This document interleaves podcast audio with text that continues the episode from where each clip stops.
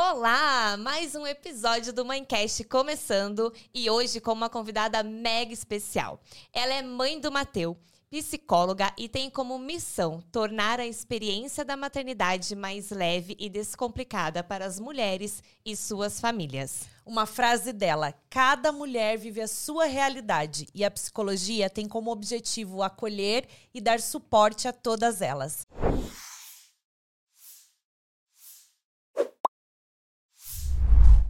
Seja muito bem-vinda, Rafa Magarinos! Uhul! Muito obrigada, Obrigada, Rafa. Eu que agradeço, é um prazer estar aqui com vocês. Direto de Itapema para Curitiba para gravar uma enquete. A gente, Maravilhosa. nossa, muito privilegiada. né? Adorei. é, Curitiba mora no meu coração, então é sempre um prazer poder voltar. Já morou aqui, né? Já Quanto morei tempo, Rafa? 16 anos. 16 anos. Nossa. Foi uma fase bem diferente. Eu estudei direito aqui, que foi a minha primeira graduação. Sim. Então a vida mudou muito desde então, mas eu adoro essa cidade e estou bem feliz de É, eu estar aqui até com ia vocês. mesmo comentar, a gente começar o nosso episódio de hoje com isso, né? Porque eu vi que você é, se formou em Direito, você chegou a exercer a função de Direito. Eu estudei para concurso público, Uhum. porque naquela época eu tinha uma ideia de que eu precisava ter uma profissão assim importante. E há muitos anos atrás as profissões importantes eram é, advogados, médicos, então tinha uma visão um pouco distorcida da realidade, até por isso que não fluiu. Né? Então é, eu mudei de área depois, tive uma marca de sapatos e logo depois cheguei na psicologia, que de fato me encontrei, é o que eu realmente gosto. Rafa, e até aproveitando, né, que você comentou que se formou em direito e gostaria de saber se chegou a exercer essa função, como que a psicologia entrou na sua vida, em que momento que você fez essa transição. Eu estudei um tempo para concurso público e não tive êxito. E essa frustração, até com a questão profissional, foi um dos motivos que me levou a buscar psicoterapia. E por outras razões também, é, questões familiares, de pertencimento, identificação. E aí eu fui para a psicoterapia e foi um processo muito transformador para mim. Quando eu consegui me aproximar de verdade de quem eu era, é, veio muito a ideia assim: eu quero contribuir com a vida de outras pessoas para que elas também vivam isso. E aí foi assim que eu cheguei na psicologia, pelo meu processo terapêutico. Através de um autoconhecimento. Perfeito. E aí, durante a graduação, como eu comecei mais tarde, eu sabia que provavelmente eu iria engravidar, né? Porque eu estava ali numa idade que seria ideal para não deixar passar. E aí eu engravidei e a experiência da maternidade foi muito difícil, especialmente o pós-parto. E aí eu decidi, não, é isso que eu quero fazer, eu quero trabalhar com mães, com mulheres, para justamente tornar a vida delas um pouco mais simples, porque pode ser um período da vida muito desafiador. E aí você teve depressão pós-parto, né, Rafa? Sim. Fala o que, que você sentia, porque muitas vezes as mulheres não sabem nem nomear o que elas estão sentindo, né? Se elas estão com raiva, o que, que elas estão sentindo naquele momento. O que, que você, agora, como na área da saúde, como psicóloga, o que, que você acha que aqueles sintomas era o que mais aflorava em você? Porque às vezes a gente nem sabe que tá com depressão, né? E é interessante que, por vezes, você até identifica o que você está sentindo, mas você não quer nem assumir para si mesma que, num momento em que você esperava ter tanta satisfação, tanta realização, alegria, e que as pessoas esperam isso de você, que você vai ter que compartilhar que você não está feliz, porque parece que não encaixa. Então, a gente tem construções sociais muito fortes relacionadas à experiência da maternidade. Isso é um peso enorme quando a tua experiência não corresponde àquela expectativa. Sim. Então, eu tinha, assim, uma estrutura familiar muito boa, estava tudo bem, eu tinha uma rede de apoio, eu não tinha motivos para estar assim. E até a minha própria família não entendia. Então, foi muito difícil assumir. Mas por ter justamente autoconhecimento, conhecimento, eu não era psicóloga, mas era estudante de psicologia. Então, com, eu lembro, eu gosto de compartilhar isso porque foi muito forte. No segundo dia, quando eu saí do, do hospital com o Mateu e a gente foi para casa, eu estava eufórica, porque eu tinha feito parto natural, então assim, ocitocina lá em cima, eu estava muito empolgada com aquela experiência do parto, 19 horas de trabalho de parto. Meu Deus. Foi assim uma coisa muito intensa. E eu lembro que eu cheguei em casa e eu falei para minha mãe: "Nossa, como que pode uma mulher pensar em fazer algo contra o seu filho, porque isso aqui é uma coisa incrível?" Quando com- o Mateu completou 15 dias, eu falei para minha mãe: "Agora eu tô entendendo por quê." Eu tô entendendo como muda radicalmente de uma hora para outra tudo isso que a gente está sentindo, a intensidade que chega. Então, a privação de sono, essa coisa de acordar cada duas horas para amamentar de madrugada. Eu lembro que eu levei o Mateu no pediatra nos primeiros dias e ele falou: mãe, ele precisa mamar de duas em duas horas. É, então, colocava ali o reloginho, mesmo se ele não acordasse nos primeiros dias, para levantar. Teve um dia que eu acordei e eu não sabia se eu tinha uma criança ou duas para amamentar. Era uma coisa assim. Uma confusão mental. Mental, porque muitos dias sem dormir. E eu tive uma, uma questão importante antes do Mateu nascer. Com 35 semanas, eu fiquei de repouso, porque eu tive diabetes gestacional. Então, eu tinha excesso de líquido amniótico e poderia romper a bolsa. E eu já estava muito ansiosa e preocupada com isso, então eu comecei a ter insônia. Eu ia dormir nove da noite e uma da manhã eu acordava e eu não dormia mais. Então, as três semanas que antecederam ao meu parto, eu já estava em privação tava... de sono. Uhum. Quando o Mateu nasceu, eu já estava exausta. E eu arrisco dizer que a privação de sono é uma das partes mais difíceis da chegada de um bebê. Com certeza. E aí eu comecei a ficar assim com essa confusão mental, com muita ansiedade, muita. Eu deitava para dormir, eu não conseguia em qualquer horário do dia. Eu usava todas as técnicas de relaxamento, respiração. Eu conversava com a doula que tinha me acompanhado. Eu tenho todos esses áudios guardados até hoje, porque eu sabia que isso em algum momento ia ser útil para a vida de outras mulheres, porque era uma coisa que se eu pudesse arrancar do peito, mas era muito desconfortável. Um dia eu marquei uma massagem para tentar relaxar um pouco. E quando faltava 15 minutos para ir, eu morava numa cidade pequena, o trânsito muito tranquilo. Eu não consegui sair de casa. Eu tinha a sensação que eu não ia conseguir dirigir. Eu nunca tive esse problema. E eu fui para debaixo das cobertas, eu me encolhi ali em posição fetal e eu mandei uma mensagem para ela e falei: "Eu não consigo sair de casa". E comecei a chorar. Banho, eu fui dar banho no meu filho quando ele completou 45 dias. Deus. Eu não conseguia, eu tinha a sensação que ele ia escorregar, que eu ia afogar. Então vinha muitos pensamentos ruins, como se eu pudesse fazer algo contra Com o meu medo, bebê. Né? Muito medo, muita insegurança. E aí com 15 dias dele eu já fiz contato com uma psiquiatra. Eu falei, eu não tô bem, eu preciso de ajuda. E aí ela falou, Rafaela, como você tem conhecimento e até autoconhecimento, você se percebeu, vai fazer alguma atividade física tenta liberar um pouco essa ansiedade. E aí eu fui fazer yoga, tava lá fazendo yoga e veio o pensamento: eu não vou dar conta, talvez seja melhor eu desistir de viver. Nossa, então foi uma coisa Deus. muito forte. E, e, isso foi uma das coisas que me impulsionou a querer trabalhar é, com essa temática, porque eu penso que se eu, com suporte emocional, psicológico, com uma estrutura familiar, tive uma, um pensamento de morte nesse momento, eu fico imaginando outras mulheres que têm uma realidade muito distante da minha. Nossa. E até mesmo as que têm uma realidade parecida e que não se acolhem, se culpabilizam, se punem por não estarem felizes. E então, que não pedem peso, ajuda, né? Isso. As estatísticas sobre depressão pós-parto, elas são sempre é, mascaradas, porque muitas mulheres não pedem ajuda.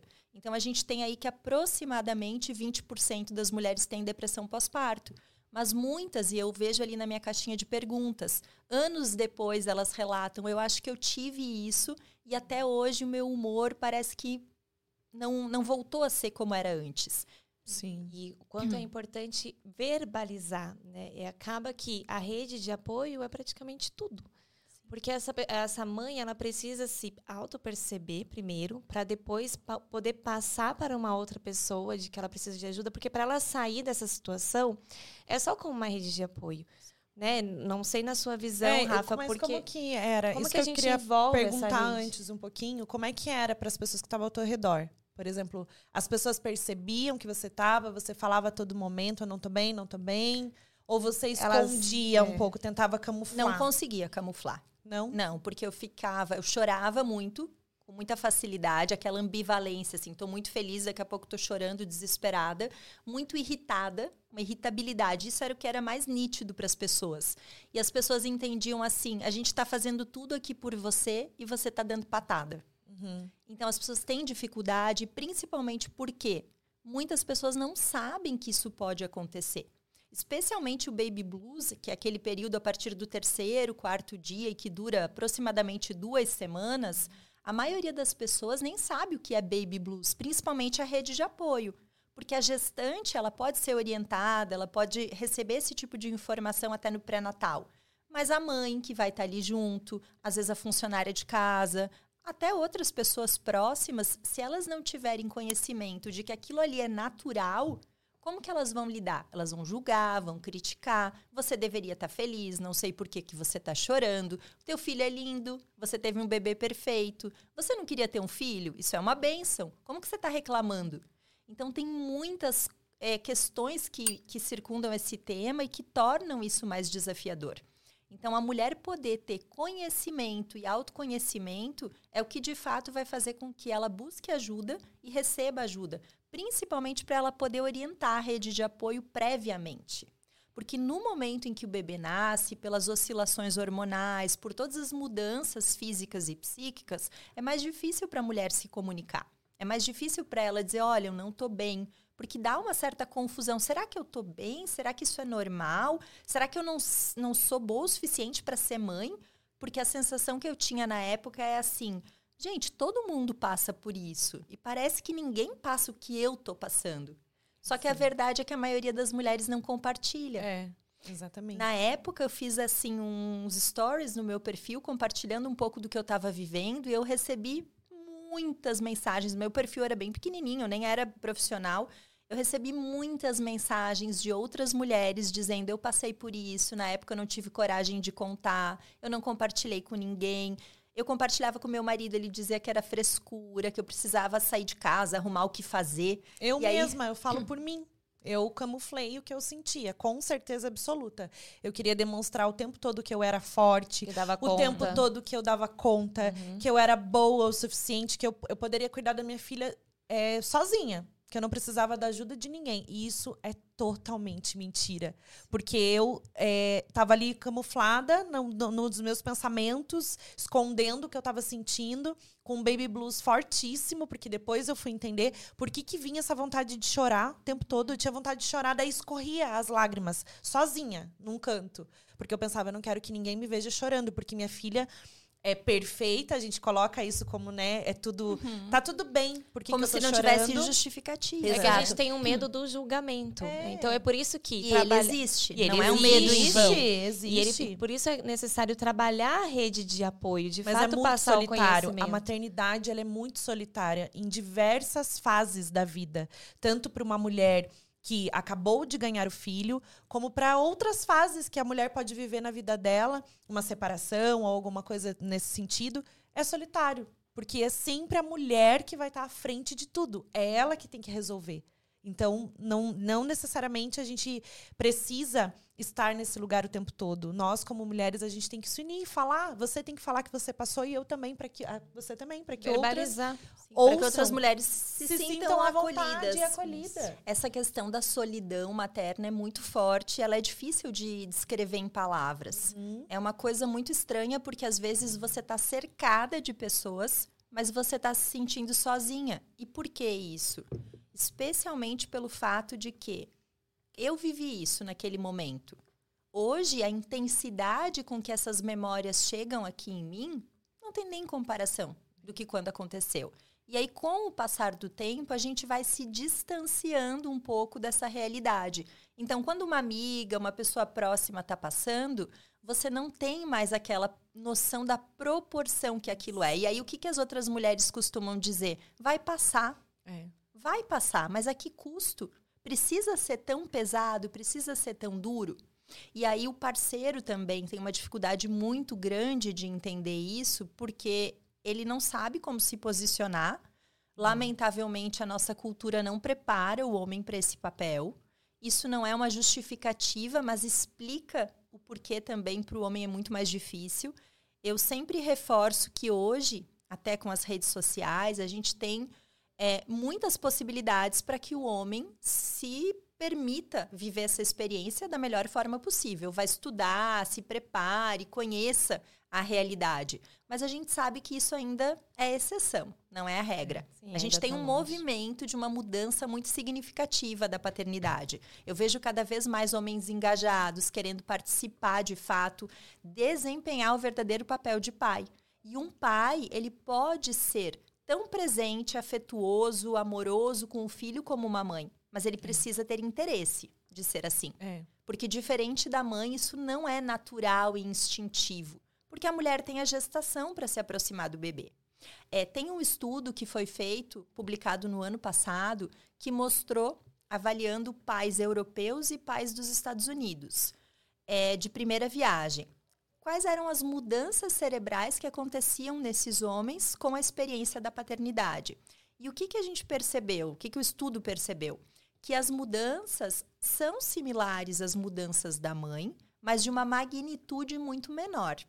E aí, o que, que é definitivo para que o homem, de fato, consiga desempenhar um papel muito próximo da mãe? O engajamento dele nas experiências. Então, quando o homem participa desde a gestação, vai acompanha no pré-natal, se envolve nas decisões, se envolve também afetivamente, porque muitas vezes o homem se prepara para ser pai falando dos aspectos materiais ele vai cuidar da vida financeira, ele quer trocar de carro, ele quer aumentar a casa maior, ele quer ser o provedor. Só que a mulher precisa de um parceiro ali do lado dela, que enxergue as necessidades dela e que ouça quando ela pedir: Eu quero você aqui, quero você segurando a minha mão na hora do, do exame para saber se está tudo bem com a criança. Porque essas preocupações que a mulher tem durante a gestação já podem ser um fator de é, risco para uma eventual depressão pós-parto. O isolamento social, como vocês falaram, essa coisa do pós-parto, de ficar sozinha, querer dar conta de tudo, o isolamento social é extremamente prejudicial. E o que, que a nossa cultura hoje promove? Nasceu um bebê, fique três meses dentro de casa e não saia.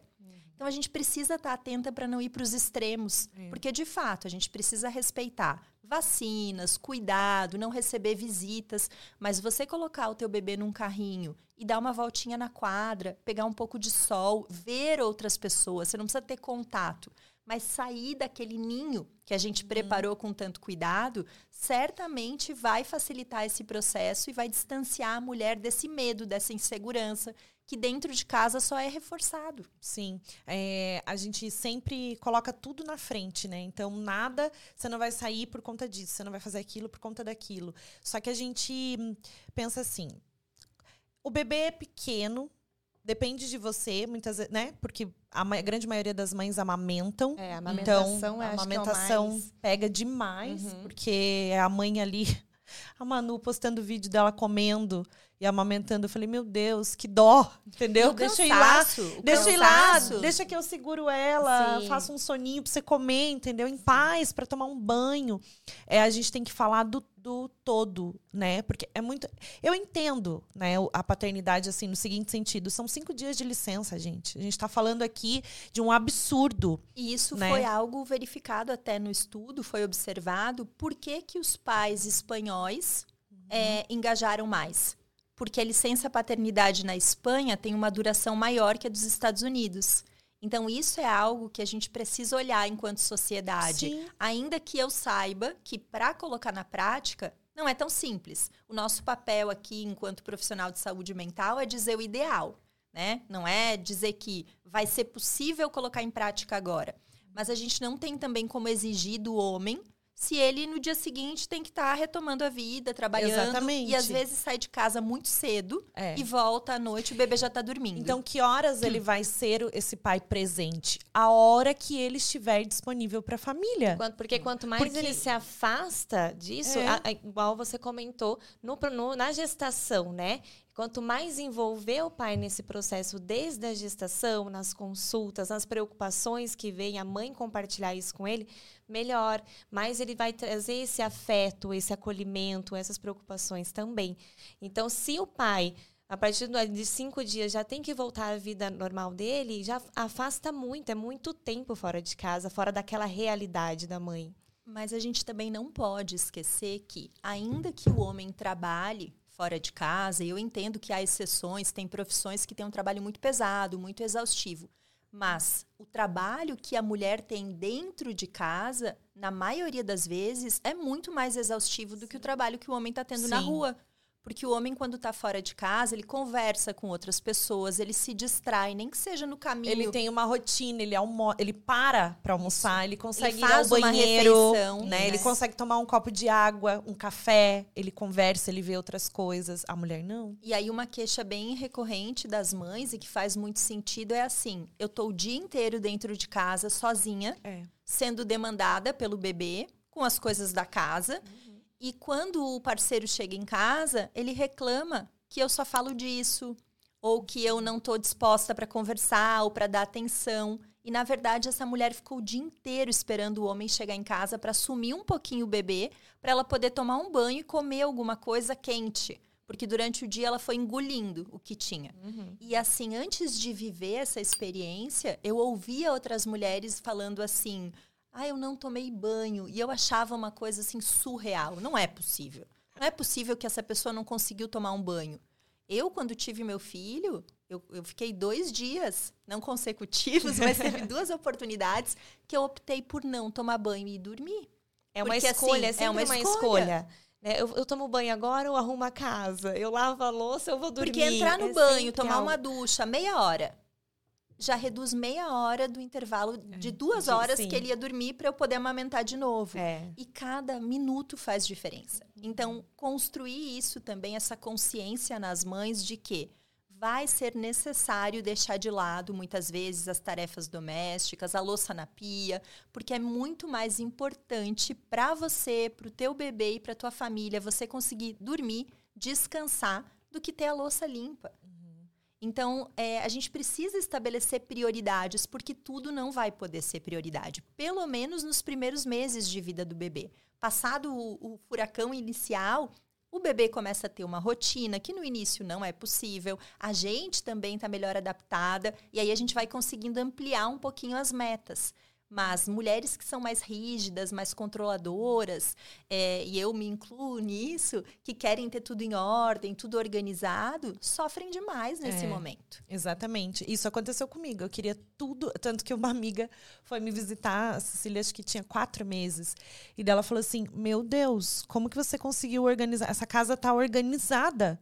Tipo assim, não tinha nada fora do lugar, não tinha louça na pia, não tinha roupa Só jogada. que dentro tava tudo fora do guarda-roupinha lugar, tudo né? arrum- é arrumado, certinho. Ela tava limpinha, tomada banho, cheirosa de lacinho, e eu arrumada, tudo. Ela falou, eu- porque eu queria tudo nos mínimos. Então eu corria pra deixar tudo certo, entendeu? Porque. Só que você prejudica a outra, o teu O lado, né? Se lado, prejudica. Exato. Se A, prejudica. a gente tem uma ideia de que esse papel da mãe, da boa mãe, de que faz tudo perfeito, é, se isso não for dessa forma, des- nos desqualifica no nosso papel.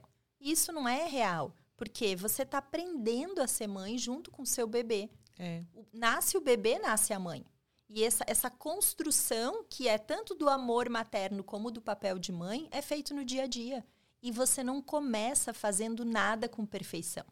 Se você começar hoje um esporte novo, se você começar a cozinhar, tudo vai ter um aprendizado. Por que, que você tem que parir e no dia seguinte ser uma expert? E é isso que a gente se cobra. Então, assim, a autocompaixão, eu falo que é talvez um dos, dos elementos mais importantes da maternidade. Por quê? Essa gentileza, essa amorosidade, esse cuidado que a gente tem com o bebê, se a gente conseguir direcionar para a nossa vida, sem dúvida alguma ela vai se tornar muito mais leve. Com certeza. E as mães, elas conseguem entrar em contato com a autocompaixão quando o caos se instala. Só quando a situação já está muito crítica. Eu observo até pela terapia. Para uma mulher decidir vir buscar ajuda, ela já tentou todas as outras alternativas. É muito raro uma mãe que se permite vir, não, eu quero preventivamente olhar para isso, ou eu quero viver melhor a minha experiência com mais leveza. Ela vem quando o incêndio, né, É já a está pegando fogo. alternativa. É. E muitas vêm com essa queixa. Eu tô aqui, mas está sendo muito difícil ter vindo, porque eu me sinto fraca, eu me sinto péssima, eu me sinto incompetente como mãe por estar precisando de ajuda. Então, isso é muito forte nas mulheres, na nossa cultura. E o julgamento, como vocês comentaram, ele vem. Nossa, mas você. Por que, que você está precisando de medicação? Por que, que você está precisando de remédio? Na minha época, a gente cuidava de não sei quantos filhos. E, de fato, os tempos mudaram muito. Antigamente. Não, é que na sua época você era silenciada ainda mais. Não existia nem a psicóloga para te atender. Mas porque tinha- era, era totalmente, né? Não, não existia Sim. isso. Terapia, constelação familiar, psicologia assim tão a fundo, né? Existia, mas era. Quando que uma mulher ia procurar uma terapia? Isso não existia, com 10, 12 filhos. E tinha uma realidade muito diferente falando de sociedade. Porque Sim. no passado, quando nascia um bebê, todo mundo ao redor se mobilizava para cuidar, para ajudar. Claro que devia ser difícil essa coisa de palpite, de querer fazer cada um do seu jeito, mas a mulher tinha um suporte social. É, tem um provérbio africano que diz assim: é preciso de uma aldeia inteira para cuidar de uma criança. E isso é muito real. Essa ideia de que a gente vai conseguir sozinha, vai. De fato, a mulher consegue, porque a gente vai esticando todos os nossos limites. Mas a que preço? É. E antigamente a mulher não estava no mercado de trabalho. É. Hoje, essa é a realidade da maioria. Nós temos é, um desejo muito grande de nos realizarmos em outras áreas da nossa vida, não só como mãe. É, a realização enquanto mulher muitas vezes perpassa pela vida profissional. E aí isso também muda muito, porque às vezes você tem que parar, estacionar ali, suspender a tua vida profissional. E às vezes você tá com o bebê, precisa voltar, você não quer voltar. Eu. Outras vezes você quer Eu já voltar queria antes. voltar. Isso, isso é bem Você queria relativo. voltar, Manu? Tava louca eu pra não. voltar. Eu não queria. Por conta disso, dessa vida, eu falei assim, eu preciso da minha rotina, eu preciso socializar, Eu não. conversar e me Eu distrair. também- Eu, Eu queria, também fui eu assim, queria estar o tempo todo ali. Eu não queria. Eu queria ficar ali. Porque E não tem, né? Porque o o que certo me senti- errado. não o que te tem. fazia bem. Não, eu queria ficar porque aí é que, tá- aí é que tá. Por que, que eu queria ficar? Necessidade de controle. Porque eu, eu não queria ser uma péssima mãe. E queria ter Ah, tudo no voltou trabalhar, controle. voltou a viajar. Mas quem que vai ficar com a tua filha? Uhum. Quem que vai cuidar? O que, que vai acontecer? Nossa! Então, eu tinha medo disso, mas depois que eu voltei, era melhor pra mim e não era ao mesmo tempo. Então, eu me senti muito culpada. Foi aí que tudo despertou, né? Eu falei, não, tá tudo errado, não é isso. Maternar não, não tem nada a ver com isso. Independente Com essa da culpa decisão, absurda. Aham. independente da decisão que a mulher tomar na maternidade em relação a trabalhar ou não trabalhar, Ela ser ela julgada. será criticada. Ou volta a trabalhar ou não volta. A, a, que não, a que não voltou, é que abdicou, né? Se arrepende, porque muitas vezes ela, ela acha que, que deixou de lado, que se anulou, que não conseguiu, né, dar conta do trabalho do filho. E a que voltou a trabalhar se sente culpada por deixar o filho com o outro. E, Então ques- sempre vai existir a culpa. Sempre. Sempre. e a questão é você estar muito atenta aos teus objetivos e valores de vida. É. Por quê? O que, que você quer construir na tua vida? Que legado que você quer deixar? Qual é a mensagem que você quer comunicar para o mundo e também para os teus filhos? Não tem certo e errado, mas para fazer sentido para tua história, isso precisa ser coerente. Porque se você ficar dentro de casa, frustrada, querendo ter o teu dinheiro ou o teu trabalho, você isso vai Vai refletir refletir também no, seu teu filho. É. Total. Porque é desgastante ficar com uma criança o dia todo, é cansativo. E aí, se esse não é o teu propósito, você não vai conseguir ter uma regulação emocional efetiva para fazer o papel de correguladora da criança. É.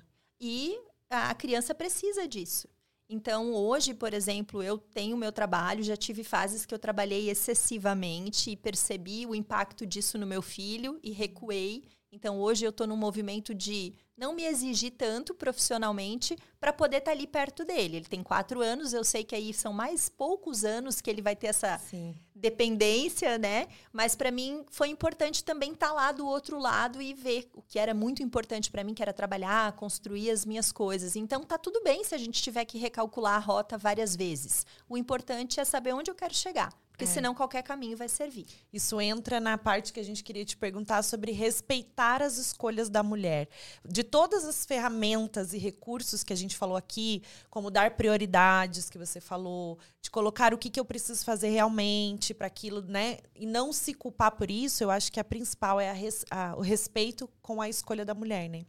Está Até nas coisas mais básicas, né? Do, a questão do Exato. amamentar, ou né, dar mamadeira, chupeta, não beijar o bebê, né? Nas visitas. Isso então, que eu falei, Manu, quanto é difícil a gente é taxado. Eu falei assim, verbalizar isso. Eu perguntei pra ela na terceira filha, porque ela tem três bebês, né? Eu falei, na terceira filha, você, você, hum, quando as pessoas iam te visitar, você já deixava pegar, beijar? Ela falou, não, eu não queria que pegasse. Eu falei, meu Deus, então a gente é louca mesmo. Eu falei, porque no primeiro você acha que você é assim, não é, tá vendo? Mas assim, Mesmo no terceiro ela já fazia isso. isso de beijar o bebê em nada tem a ver com loucura. É, porque então, de fato falei, a é perigoso. porque todo Sim, mundo acha que a né? gente é louca Mas por não é que, deixar é, beijar o bebê. Não, eu entendo, mas até É. por orientação dos profissionais. Não se beija bebê recém-nascido.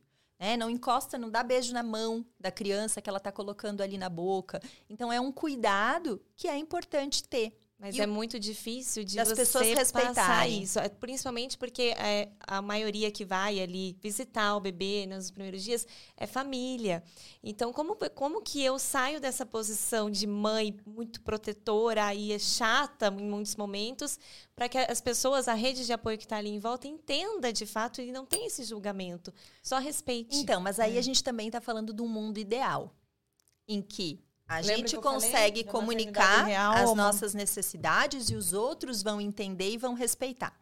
Esse é o cenário ideal, em que eu consiga fazer valer a minha vontade e não desaponte o outro. Mas o real não é esse na vida, não só na maternidade. Muitas vezes, para a gente manter o nosso auto-respeito, a gente vai frustrar, inclusive quem a gente ama.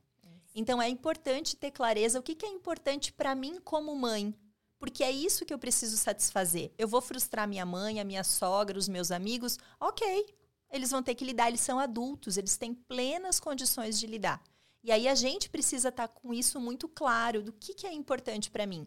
Assim, ah, minha mãe vai ficar chateada, enfim, um amigo que eu não vou receber. As pessoas têm essa preocupação muito grande em não frustrar o outro e para isso elas permanecem o tempo todo frustradas. E abala muito a nossa saúde mental. Claro, Muito. porque como que você acredita que o outro não tem condição de lidar e você acolhe toda aquela frustração sozinha? No momento em que quem está vulnerável é você, É. em quem está passando por oscilação hormonal é a mulher. Então não faz sentido.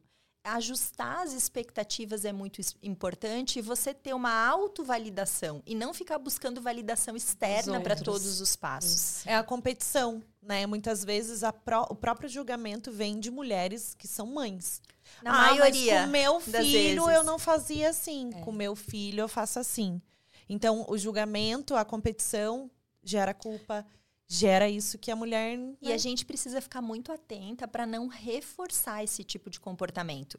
Porque a gente não tem controle em relação ao comportamento dos outros. Mas a forma como a gente reage a isso vai ou aumentar ou diminuir a frequência dessas críticas e desses julgamentos. Então, quando a gente se justifica muito, se explica, quer convencer dos motivos, não é e pronto. Olha, É. o pediatra me orientou que não pode beijar o bebê. Ah, mas não pode. É. Então, assim, de você comunicar o que é importante. Eu recebo muita pergunta sobre visita. Ah, o bebê Sim. vai nascer e eu não quero receber visita. Como que a gente vai fazer? O que, que eu vou fazer para não chatear as pessoas? Olha, a gente não tem garantia que não vai chatear. O que, que a gente precisa? Assegurar que você, mãe, e o seu bebê estejam bem. Se isso é, ocasionar chateação de alguém, sinto muito. Então, o que, que eu oriento até minhas pacientes? Manda uma mensagem de texto para a família. Todo mundo tem um grupo de família do WhatsApp, gente. Falando assim, coloque máscara, toquinha no pé pra entrar na minha Ou casa. nem vem, porque, é, Porque eu, o eu bebê lembro. Não, e quando eu o bebê engatinha e as pessoas entram na sua casa de sapato, atenção, por favor, tira o sapato, o bebê tá engatinhando. Sério, vamos falar sobre isso também. É, porque eu eu lembro, eu lembro da minha angústia, né, com o bebê, assim, recém-nascido. E aí vinha as mensagens, as pessoas querendo visitar, e aquela minha angústia, assim, eu não quero, tudo que eu não quero agora é alguém aqui dentro da minha casa, e ao mesmo tempo eu não conseguia. Eu não conseguia responder, eu não conseguia evitar aquela situação. O Então, eu parceiro é recebia- bem é, é. é uma, um- uma persona importante Isso. nesse momento para blindar a mulher e a criança. Infelizmente, tem muitos homens que chamam os amigos fazer churrasco, ficar tomando vinho para a comemorar a, mãe, chegada meu do pai bebê. fez um baita churrasco. É bem comum isso. Mas assim, o casal precisa. Só pra te avisar. Mas ele, eu falo pra ele, e hoje ele tem uma, uma consciência melhor disso, né? Ele fala assim: é, realmente, minha mãe nem eu tinha essa consciência, Manu. Então ele, É né? cultural até. Sim, eu lá ainda no processo de amamentação, com dor, e aí eu tinha que me esconder no quarto para amamentar, e as pessoas no churrasco comentavam assim: ela tá bem, o que que tá acontecendo? Eu só queria amamentar em paz. Então hoje ele tem E manter a disso, mas- rotina da criança. Acho que isso é o mais desafiador. É. Porque quando todo mundo for embora da sua casa e a criança se agitou e saiu da Uhum. rotina, quem vai passar a noite em claro, em razão daquilo, é, a mãe. É. Quem fica é a mãe. É. Quando todo mundo vai, quando a luz Quando apaga, todo mundo quem dorme, fica é a mãe. a mãe tá. Então, assim, a gente poder comunicar para as pessoas, até dizendo: olha, o bebê vai nascer, eu não sei como eu vou me sentir, porque, né, Uhum. especialmente na primeira experiência. Então, eu prefiro, eu vou me sentir mais confortável em sinalizar para vocês quando eu tiver ok para receber visita. Obrigada por compreenderem. Uhum. Entende? É diferente a mãe, o pai, a sogra e Sim. o sogro, é outro vínculo. Mas amigos, parentes, até porque às vezes as pessoas acham que elas têm obrigação de ir. É, Às vezes é. elas nem queriam ir. É. E elas acham que é chato não ir visitar. Então, É. quando você manda uma mensagem assim, é, as pessoas se sentem liberadas Mas também. a gente eu penso assim, se eu tivesse um outro filho, né, eu ia, nossa, com certeza a gente passa por isso de novo. Não sabe como falar, não sabe, É porque a eu gente não sabe se é isso, é mais sobre você, o seu- a sua segurança, o seu autoconhecimento, e você tá segura do que é aquilo que você quer. Mas a comunicação é um dos grandes desafios dos casais e das pessoas em vários âmbitos É. da vida. E nesse momento isso fica ainda mais evidente. Então os casais não se comunicam. é, um fica acreditando que o outro deveria saber o que fazer. esperando. E entre as famílias também. Então, é, eu até tenho um curso que eu estou preparando sobre puerpério, de orientação para mães, e um dos temas que eu trabalho muito lá é comunicação. Aprenda a ter uma comunicação assertiva e efetiva, porque na verdade tudo pode ser dito. A questão é como a gente comunica. E aí, se a gente se deixa inundar pela emoção que chega, aí não dá certo. Então, assim, reage, tem uma, uma comunicação mais reativa, e todo mundo fica chateado, fica magoado. Então, quando o casal tá alinhado e consegue falar sobre si, não do outro. Ah, você devia ter, faz- ter feito isso. Como eu me É como sinto eu me sinto quando isso, você faz algo. Olha, eu gostaria que você fizesse isso. É possível? O que, que é possível para você fazer? Facilitaria muito as relações, muito. Com certeza. Ô, Rafa, é, tem algo assim que, além, além a rede de apoio, né? Porque a gente tem que falar para essa mulher do todo. Porque quem são as pessoas que vão dar esse suporte para ela? O que tá ao redor dessa mulher. Que nem sempre é a família, É. que por vezes não existe. Tem muitas pessoas que não têm rede de apoio. E aí, o que, que eu oriento Sim. nesse caso? Não vai ter uma rede de apoio presencial. Tem muitas mulheres que vão dar conta sozinhas. Ah, mas dá para entrar em um monte de grupo Grupos de mãe. WhatsApp, Fazer atrás marcar, marcar encontro na pracinha, fazer fazer- chamada de vídeo. fazer sling com o bebê nessas danças terapêuticas, Sim. que é uma coisa que eu, nossa, eu Nossa, deveria isso ter feito muito isso e eu nem sabia. Então, olha, olha como a gente, gente, pelo amor de Deus, eu tive minha filha em 2019. Como que eu Foi não sabia? ontem, né? Foi ontem. Como é que eu não sabia que tinha slingar com o bebê? Eu teria ido em todas. Ia ter me feito tão bem.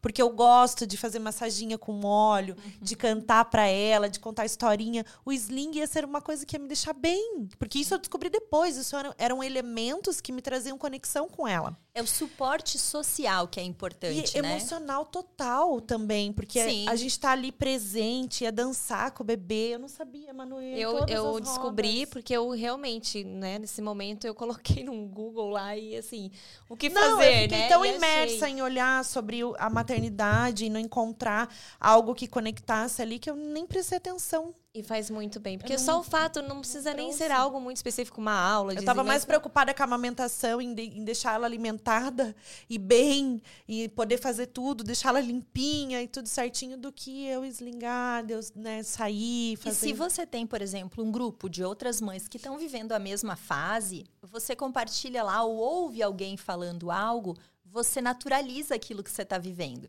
Porque muitas vezes a mulher acha que é só ela que está tendo Sim. aquela dificuldade ou que está passando por aquilo. Sim. E quando ela ouve que outras mães estão vivendo aquilo, que é o que a gente chama ali dentro da autocompaixão da humanidade compartilhada, que as mesmas dores que eu sinto, outras pessoas também sentem Isso já é em um outros conforto. contextos. É o pertencimento, né? Você se sente Pertencente a um acolhida, lugar. E aí aquilo ali chega com menos impacto. Então, assim, se eu sei que você passa por isso, eu tô passando, eu posso trocar uma ideia, como que você lidou.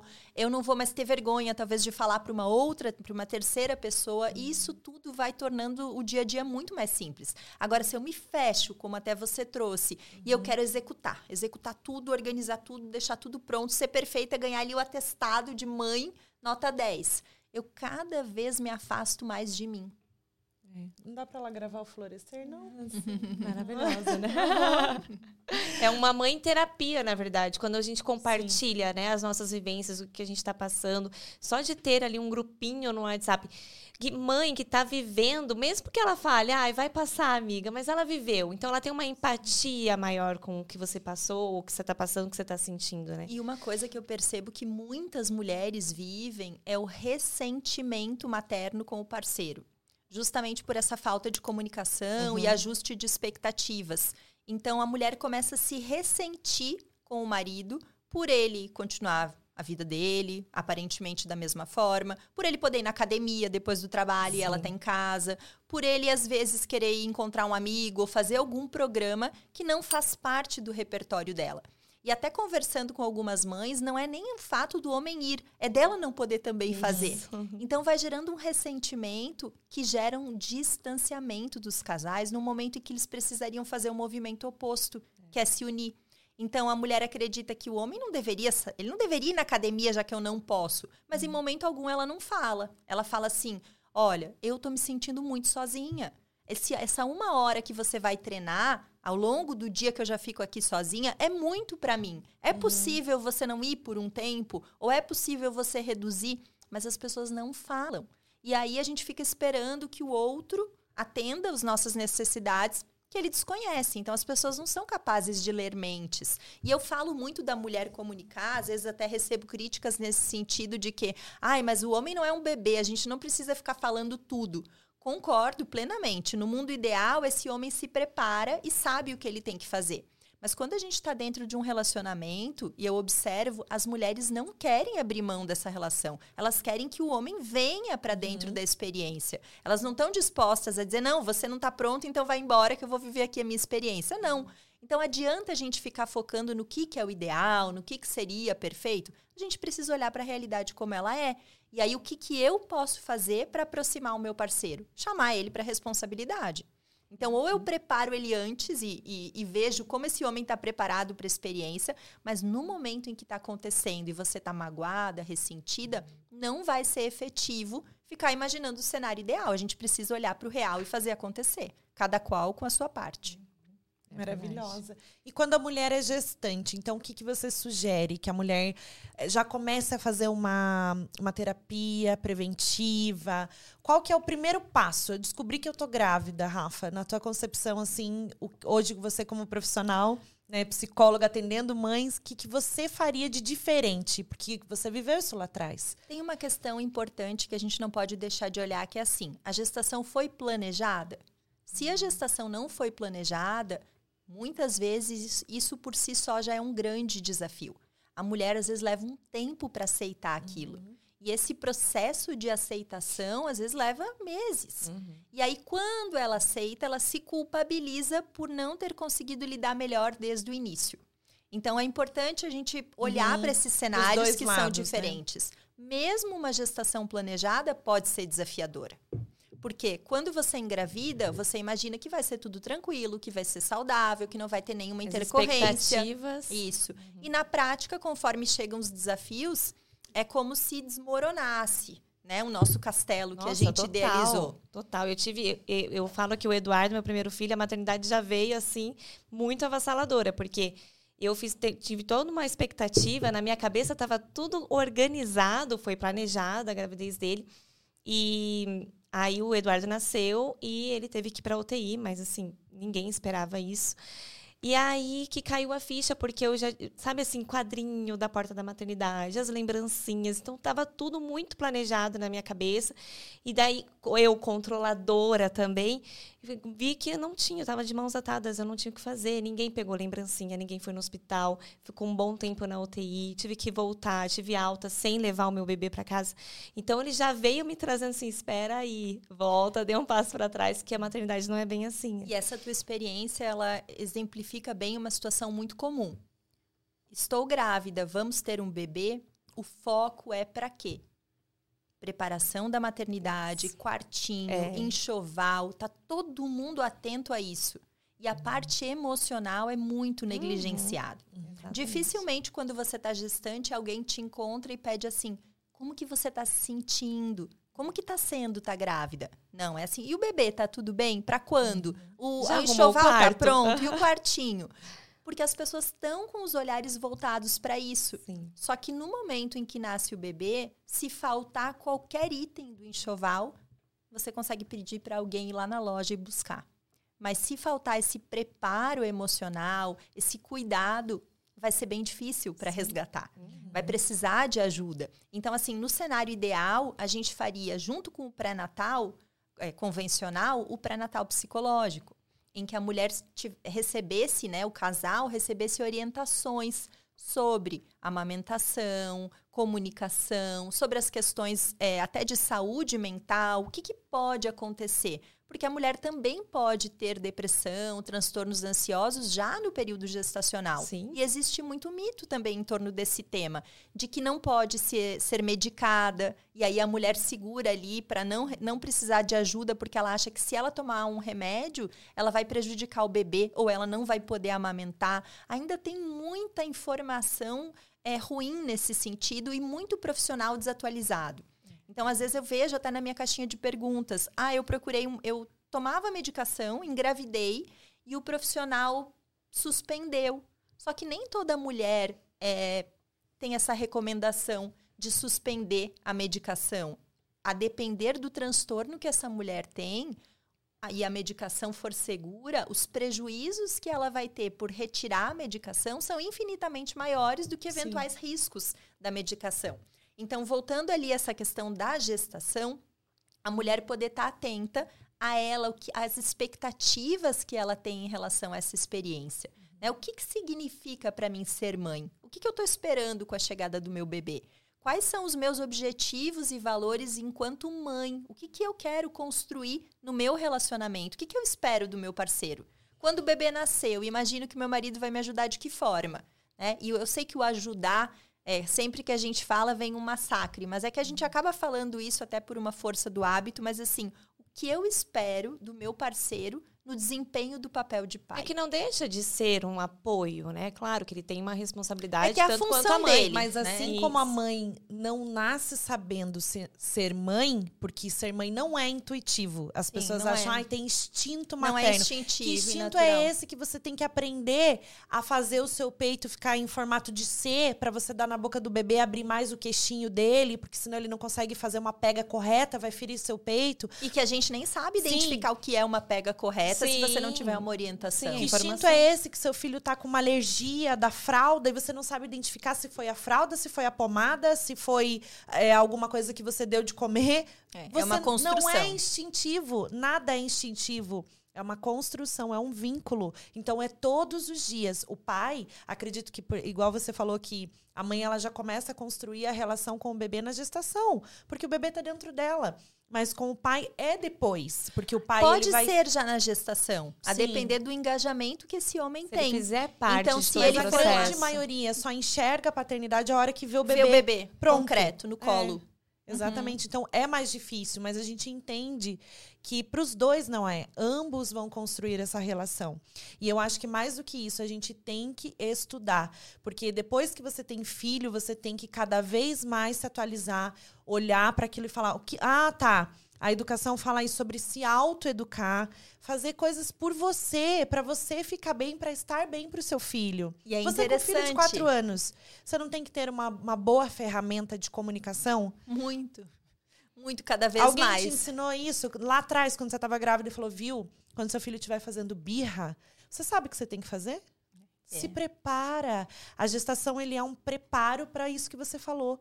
Quais são as escolhas e os meus objetivos como mãe?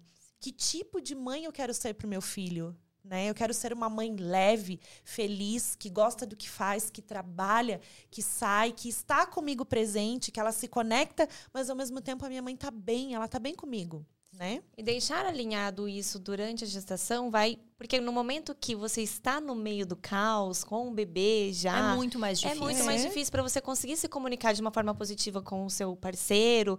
Não, E até para ter clareza do que Sim. você está querendo. É, e tá tudo bem também mudar de ideia. Porque até Sim. falando antes, a gente estava falando das visitas. Uhum. Às vezes você imagina que você vai querer receber visitas, porque é uma, você é uma pessoa que sempre gostou de estar cercada Sim. de pessoas, e o bebê chega e você não quer ver Muda. ninguém, e Uhum. vice-versa. Às vezes você acha que não vai querer ver ninguém e tá muito tranquilo. Sim. Então, assim, deixar para avaliar isso também no momento da chegada, mas já sinalizar para a família: olha, eu não sei como vai ser, então eu Uhum. prefiro comunicar depois que eu tiver com o bebezinho aqui em casa, porque pode mudar de um dia para o outro. É uma montanha russa, muitas vezes, esse período inicial. É. Então, a gente poder se respeitar e, e comunicar para as pessoas que estão ao redor. E a gente tem que entender que a paternidade ela vem já, né? é, antigamente o homem já era, a mulher já ficava mais em casa e o homem saía para trabalhar. A gente sabe dessas, dessa cultura, né, que era vivida antigamente, é que agora a mulher consegue fazer muito mais coisas. Então esse homem ele não está preparado, assim como você, né? Mas esse homem ele não está preparado, ele não sabe como, como fazer, ele também não foi ensinado. Então, é os dois juntos agindo como um time e pensando o que, que nós podemos fazer, se unir para cuidar dessa criança, é puxar a autorresponsabilidade para ambos. E, E, é agora? engraçado isso que você falou, que assim, hoje a mulher consegue fazer muito mais coisas, mas por uma aprendizagem social, porque o nosso cérebro, ele não, não foi feito para ser multitasking. Ah, a mulher, ela consegue fazer várias coisas ao mesmo tempo e o homem não. Na verdade, pela pressão e construção social, a gente foi se adaptando. Mas isso não, não existe. Isso traz sobrecarga, exaustão. Essa solidão materna toda é fortalecida por essa ideia de que eu tenho que dar conta de tudo sozinha, porque não, o homem não consegue fazer duas coisas ao mesmo tempo. E o homem está lá trabalhando fora de casa e a mulher está trabalhando 24 horas por dia, sete dias por semana, turnos ininterruptos, porque o bebê não tem uma pausa. E sem remuneração. Então, assim, é maravilhoso ser mãe. Eu sempre falo, eu trago muitas, muitos desafios, então às vezes parece que eu só vejo sombra na maternidade. De forma alguma. A maternidade na minha vida foi transformadora. Eu tô aqui hoje porque eu fui mãe. Então, assim, toda a minha parte profissional eu construí a partir da minha experiência também, de o desejo de estudar. É uma coisa maravilhosa, mas a gente não pode deixar de validar e reconhecer que, para muitas mulheres, esse período que é o esperado, desejado, muitas vezes como o mais incrível da vida, acaba se tornando um pesadelo. E se ela não buscar suporte, isso vai prejudicar o vínculo que ela está desenvolvendo com o bebê, vai prejudicar especialmente ela e também a relação conjugal. Sim. Você falou de homem não faz duas coisas ao mesmo tempo, né? Do cérebro, a gente se adaptou. Para o homem, quando. a- nessa questão do sono, né? Que a gente estava falando sobre isso.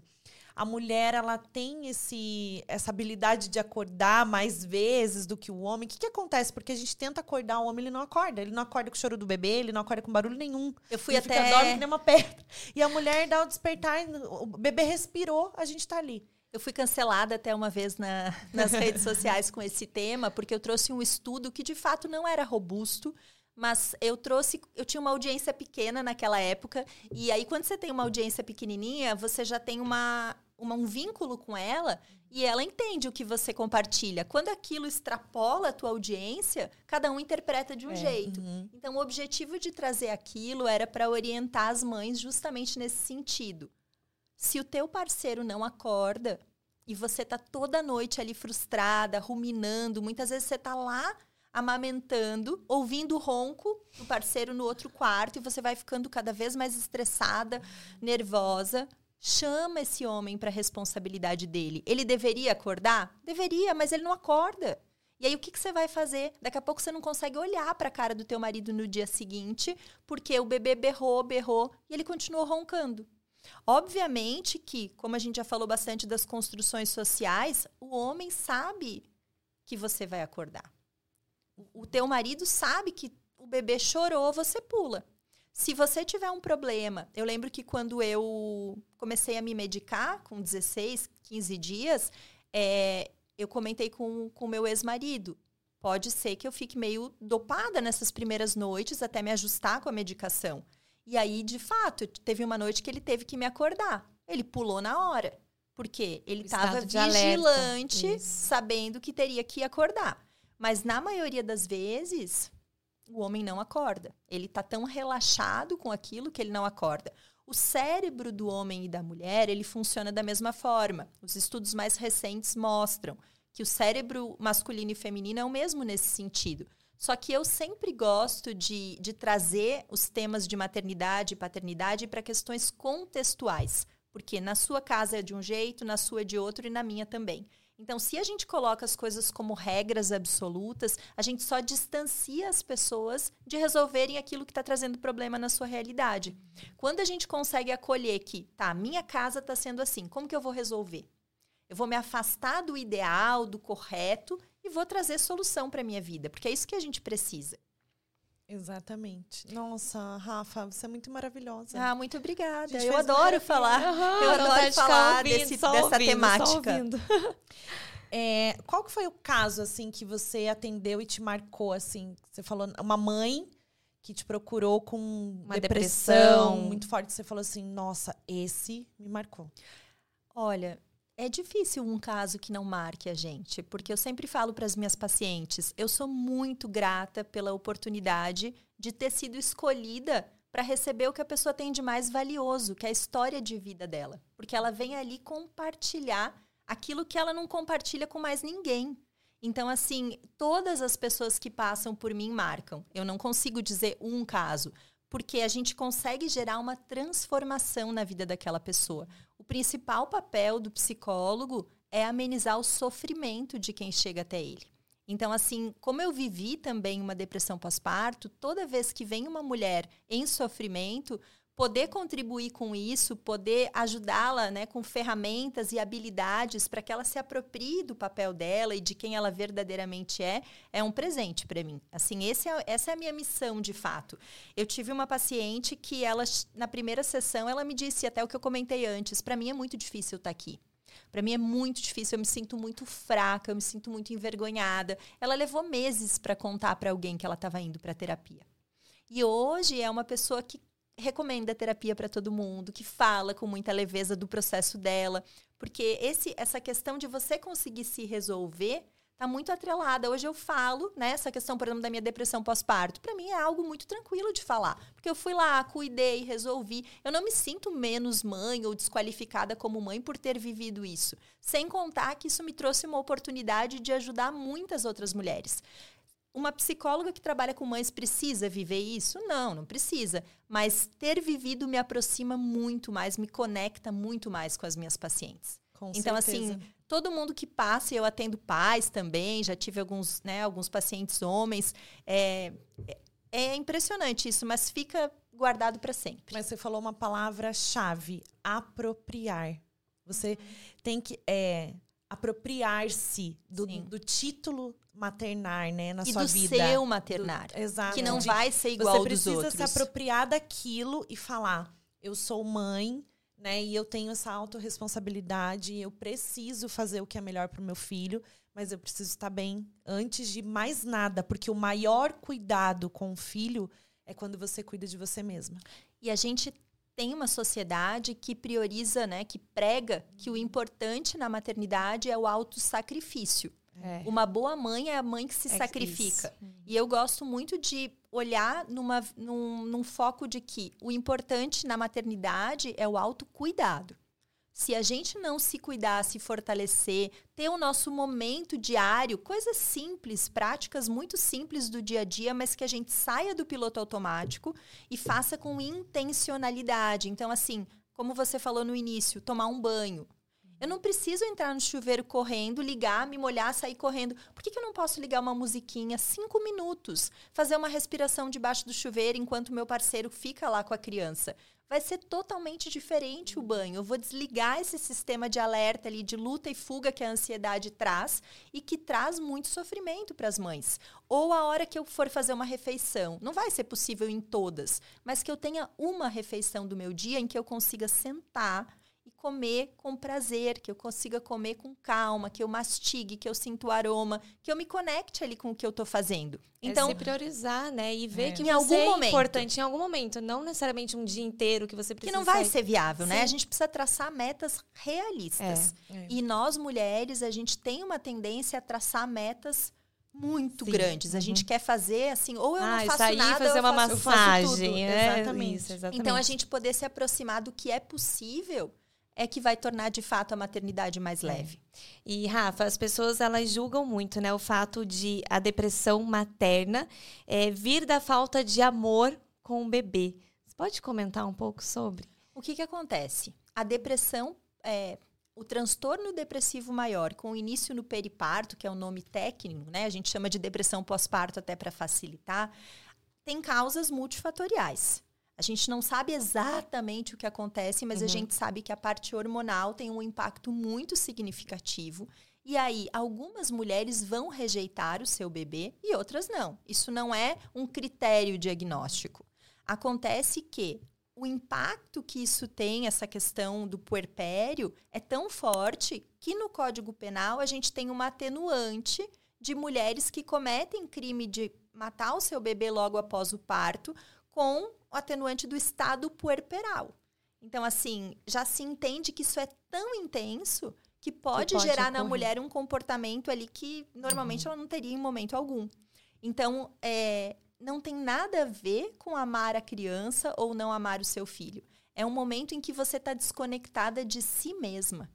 Então, normalmente, a mulher que está com depressão pós-parto, ela fica ou hipervigilante com a criança, ela não desgruda, ela quer dar conta de tudo, ou ela começa a ter pensamentos é, ruins com o bebê. Ela pensa em, em machucar o bebê, é, em afogar, em jogar contra a parede, e a mulher tem muita vergonha de falar isso todas as minhas pacientes que tiveram esse tipo de pensamento, elas demoram bastante tempo para conseguir compartilhar. E eu percebo que quando eu faço alguma autorrevelação de que eu não conseguia dar banho, que eu imaginava sufocando o meu bebê, ele escorregando na banheira, é como se destravasse ali uma chave para que ela pudesse dizer: opa, isso aqui eu não sou um monstro.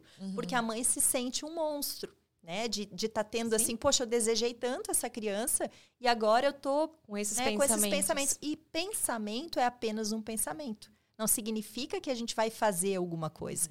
É, o pensamento, a gente está o tempo inteiro pensando.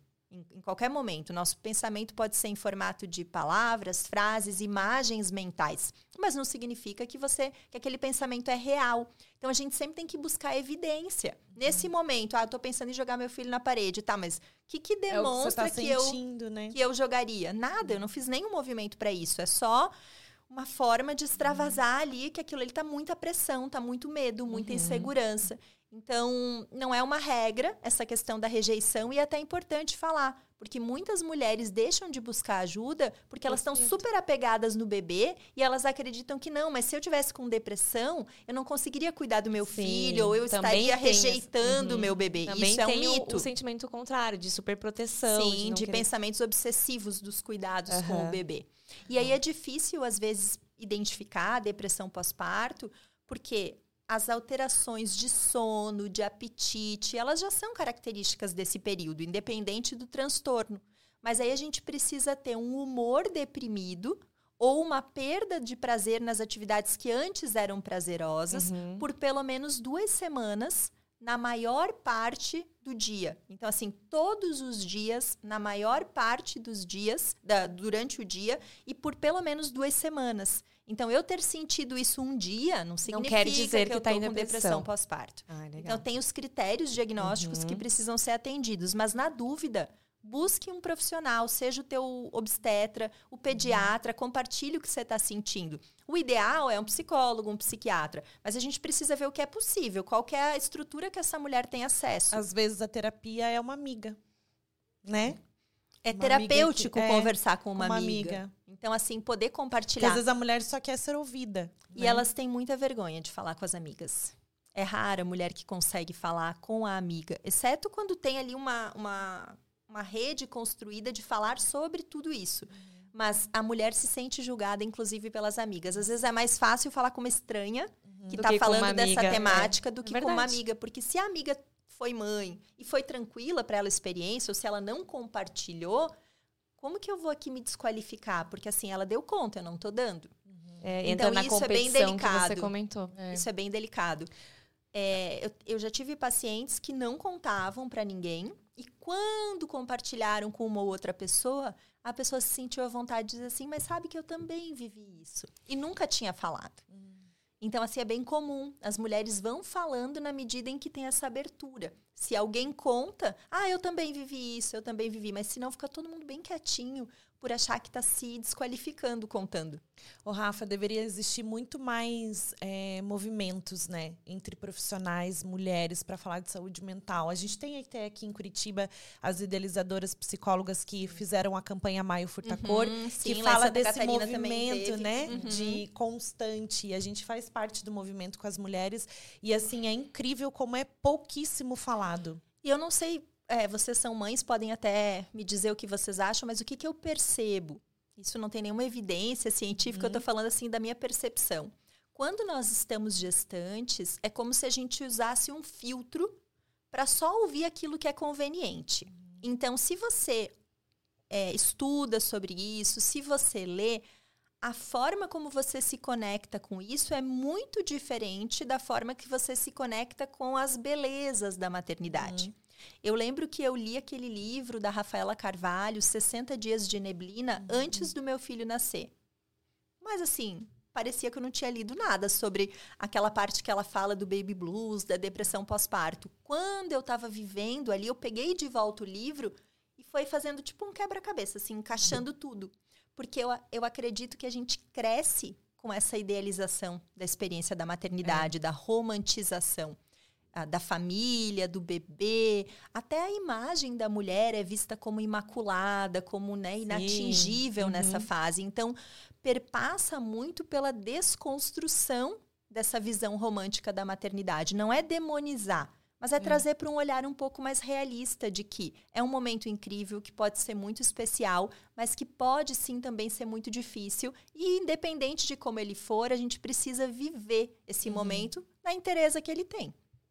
Não, e é incrível, né? Minha filha já brinca de boneca, quer ser mãe. eu falo, eu olho para ela ali dando mamazinho, assim, colocando a mamadeira e eu falo, não sabe de nada.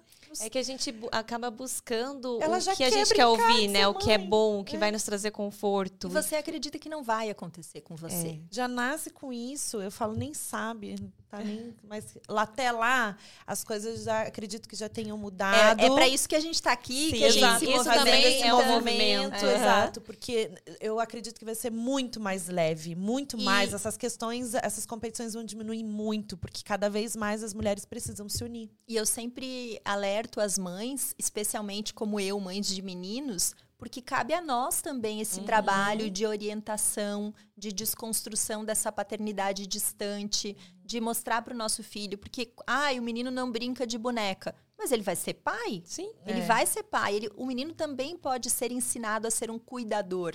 É. Porque ser pai é ser cuidador. Com certeza. Então, hoje, quando a gente fala sobre regulação emocional, quando a gente ensina sobre emoções para os meninos, quando a gente abre espaço para eles falarem o que eles estão sentindo e valida isso, a gente está desconstruindo esse processo. Porque o homem, ele não se sente, né? O homem contemporâneo está mudando, mas ele não se sente confortável para abrir é. as emoções. É. E para o homem também é difícil a chegada de um filho. A gente está aqui Sim. falando muito, né, do que o pai uhum. não faz ou deixa de fazer, mas para o homem também é um momento desafiador. É aquilo que eu porque é falei, é muita ele não mudança. sabendo. Sim, é também há transformação. E ele se nele. sente perdido muitas é. vezes, é. porque o papel do homem na chegada do bebê, ele é muito mais voltado para a parceira do que para o bebê. O bebê precisa da mãe na maior parte do tempo. O pai pode sim ajudar com muitas coisas, no sentido de deixar o leite se essa mulher precisa é, descansar, tirar leite, ele amamenta. Mas na maioria das vezes a mulher, se ela tem condições de amamentar, ela quer amamentar. Então ele pode dar banho, ele pode fazer outras coisas, mas o principal Corta a fruta, papel deixa do ladinho, coloca É a- água na garrafa. então, mas daí é atender a A mãe. mãe. É ser um parceiro, é criar um ambiente, um espaço em que essa mulher consiga se dedicar para o que ela quer naquele momento, que é cuidar do bebê. E isso vale também para a rede de apoio. Você precisa sinalizar, você mãe precisa sinalizar para sua rede de apoio o que, que você espera dela. Então, eu quero ajuda com a casa, eu quero que vá no supermercado, eu gostaria que fizesse é, outras atividades. Tem mulheres que não. Eu quero poder ir no mercado, fica um pouquinho com o bebê. Ou eu quero dormir, eu quero até limpar a casa. Tem mulher que gosta de querer poder fazer alguma coisa para gastar aquela energia. Mas precisa existir essa comunicação para que todo mundo se ajuste. Por quê? A chegada de um bebê impacta a vida de toda a família. Todo mundo precisa se ajustar para desempenhar os novos papéis. Então, a avó, os avós vão reviver a experiência da paternidade e da maternidade deles. Quando a vovó chega lá na casa e vê o bebezinho, que muitas vezes é a cara do filho dela, ela revive tudo. É. Então É. também é desafiador. A gente poder ter essa empatia um com o outro nessa fase, certamente aproxima muito mais as famílias. E é difícil ter, porque cada um só está olhando para o seu. Isso, nossa, pro muito, seu papel. Muito legal que você colocou agora, né? Essa visão do ter a empatia com a avó, principalmente. Porque a gente, muitas mães falam, nossa, minha sogra, minha mãe. Elas querem cuidar, elas querem pegar, elas querem trocar roupa, elas querem... E aí a gente olhar por esse outro, esse outro lado, né? De que, olha isso, ela tá revivendo, então ela quer. E Mas muitas tem a vezes não é que ela mãe. tá te desqualificando, ainda É. que é assim que a gente interpreta a Sim. mãe. Eu lembro que meu filho chorava e minha mãe corria tirar do meu colo, arrancava do meu colo Como se você não acalmar. fosse dar conta. E eu me sentia péssima, porque eu pensava, eu não consigo acalmar meu filho. Uhum. E aí, quando a minha mãe. E eu fui me diminuindo cada vez mais. Então, ele chorava, eu entregava para ela. Porque aquilo foi me gerando insegurança. Quando deu 30 dias, mais ou menos, a minha mãe foi para casa dela. E aí, eu fiquei sozinha com o bebê. Nossa, eu tava apavorada. Quando ela voltou, uns 15 dias depois, para visitar. E eu fui fazer terapia. Eu lembro que eu fui fazer terapia e deixei com ela na sala. E ele começou a chorar e não parava. E aí a minha psicóloga da época falou assim: vamos fazer uma pausa, cinco minutinhos, você vai lá e acalma ele e depois você volta. E eu peguei ele no colo e em segundos ele parou. Naquele momento ali eu me senti assim, a, me apropriei. A minha mãe não tinha conseguido acalmar ele e ele Você tinha acalmado com conseguiu. o meu cheiro, porque eu já estava mais calma. No início, a gente está tão ansiosa, está tão insegura, que a gente passa isso pro bebê. Então, o colo da avó acalma mais que o nosso. Porque É a a avó tá corregulação, tranquila, né? exatamente. Então, é muito aprendizado, né, nesse início. Muito. Nossa, Muito mesmo. demais. Ai, a gente precisa encerrar. Mas eu Muito quero bom. a Rafa no potinho pra levar ela comigo. Ela vai falando assim, sabe? Coloca a Rafa aqui, agora fala. Nas situações da vida, sabe? Quando você precisa ouvir. Aí a gente vai reviver o podcast. Ouvir de novo. Fico bem Graças feliz a Deus que- que... fica gravado. Tenham gostado. Foi um prazer. Obrigada, viu, Obrigada, Rafa, Rafa. por tanto conteúdo, tanta sabedoria, tantas coisas, aprendizados compartilhados com a gente aqui também. E a gente queria fechar para encerrar. Maternidade é Uma viagem muito intensa. Eu com vejo volta, assim. né? Eu acho que é uma viagem porque a gente está sempre mudando. A gente está sempre mudando o rumo, o destino, porque a criança, o desenvolvimento da criança demanda de nós isso. A gente precisa se reinventar o tempo É. todo. O que você aprendeu para usar com o teu bebê agora precisa ser reajustado para quando ele está um pouquinho maior. Meu filho agora tem quatro anos, é muito diferente. Então a gente está o tempo todo em movimento. Né? E as crianças hoje são do movimento. As crianças já têm um outro ritmo, então elas demandam de nós o tempo todo, e isso eu acho maravilhoso da E maternidade. para a mãe de mais de um filho, é ainda mais transformador, porque por mais que ela já tenha tido todo o processo com um o é um primeiro, jeito. vem um serzinho totalmente diferente e ela tem que reviver e reaprender tudo.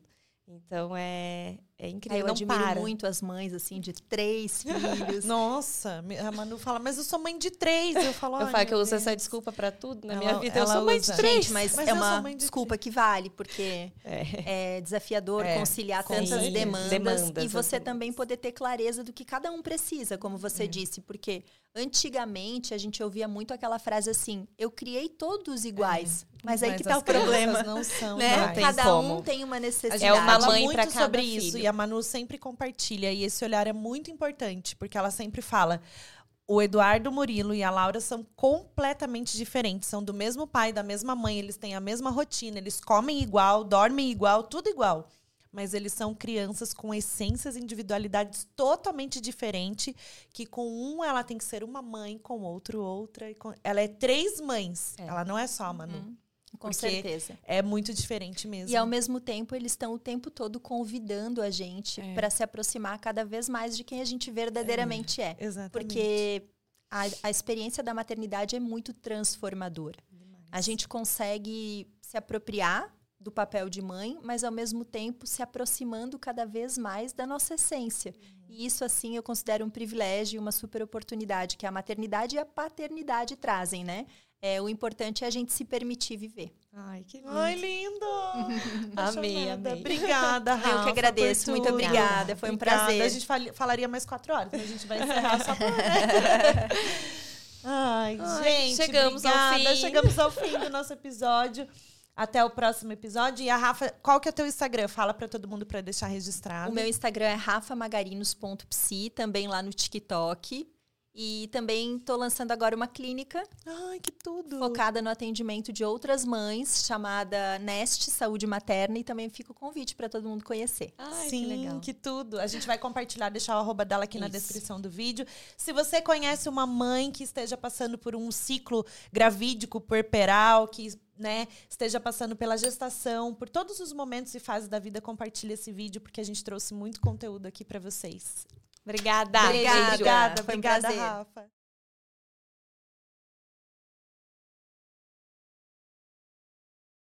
you